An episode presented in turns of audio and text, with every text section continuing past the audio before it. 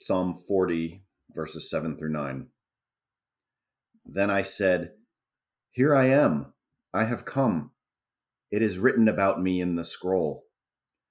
I desire to do your will, O my God. Your law is within my heart. I proclaim righteousness in the great assembly. I do not seal my lips, as you know, O Lord."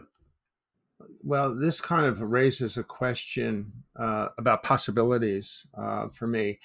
First off, though, this was one of the passages when I was kind of reading through Psalms several times a year, and this passage always just jumped out at me because it's actually reaffirming something that's said in other parts of the Bible. For example, Samuel, says when called by God three times, "Here I am." Here I am.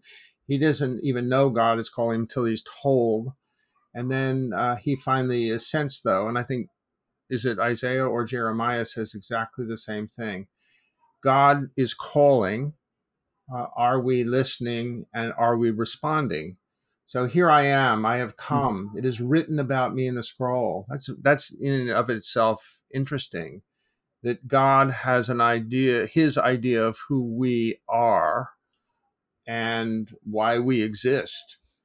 I desire to do your will, O my God. Your law is within my heart. And then I sort of raise the question, can you proclaim righteousness in the great assembly if God is not taking up much of your heart? I kind of think it's an impossibility. Yeah, you wouldn't, right? You'd have things you're ashamed of, things you'd want to hide. You wouldn't go out there and proclaim.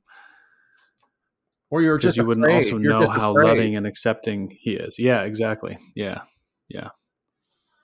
I'm noticing in this passage this desire to proclaim, like you're talking about, and how it seems very important to the psalm writer and important to God that we say it, that we speak it. You know, there's that other phrase, "Let the redeemed of the Lord say so," and I think we're going to look at that in a couple of days.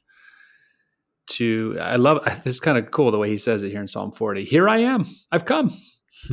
I desire to do your will, O God. Your laws are in my heart. I proclaim righteousness in the great assembly. I'm not sealing my lips. He says, I've shown up, and I'm saying it out loud, just like you want me to, good Father. And there's something kind of beautiful and simple and just relational about that.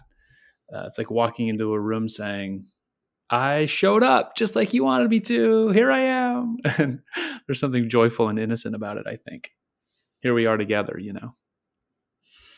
You know, I have sat through many Bible studies where this comment is made, maybe in an alpha course, for example, where the conversation is very open and non-judgmental.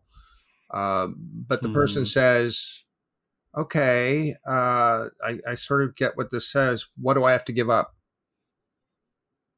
Do I have to, get rid of all my money? In other words, they go to extremes. Where they're actually reluctant, things that they possess and are reluctant to give up because it really will cost them their identity. But somebody that is actually doing, "Here I am, Lord," and saying that, and is and means it in their heart, the giving up part is quite different. It may not be instantaneous, but a lot of people, a lot of the early disciples dropped everything and followed Jesus, but the rich young ruler could not do that, and then he turns away from following Jesus.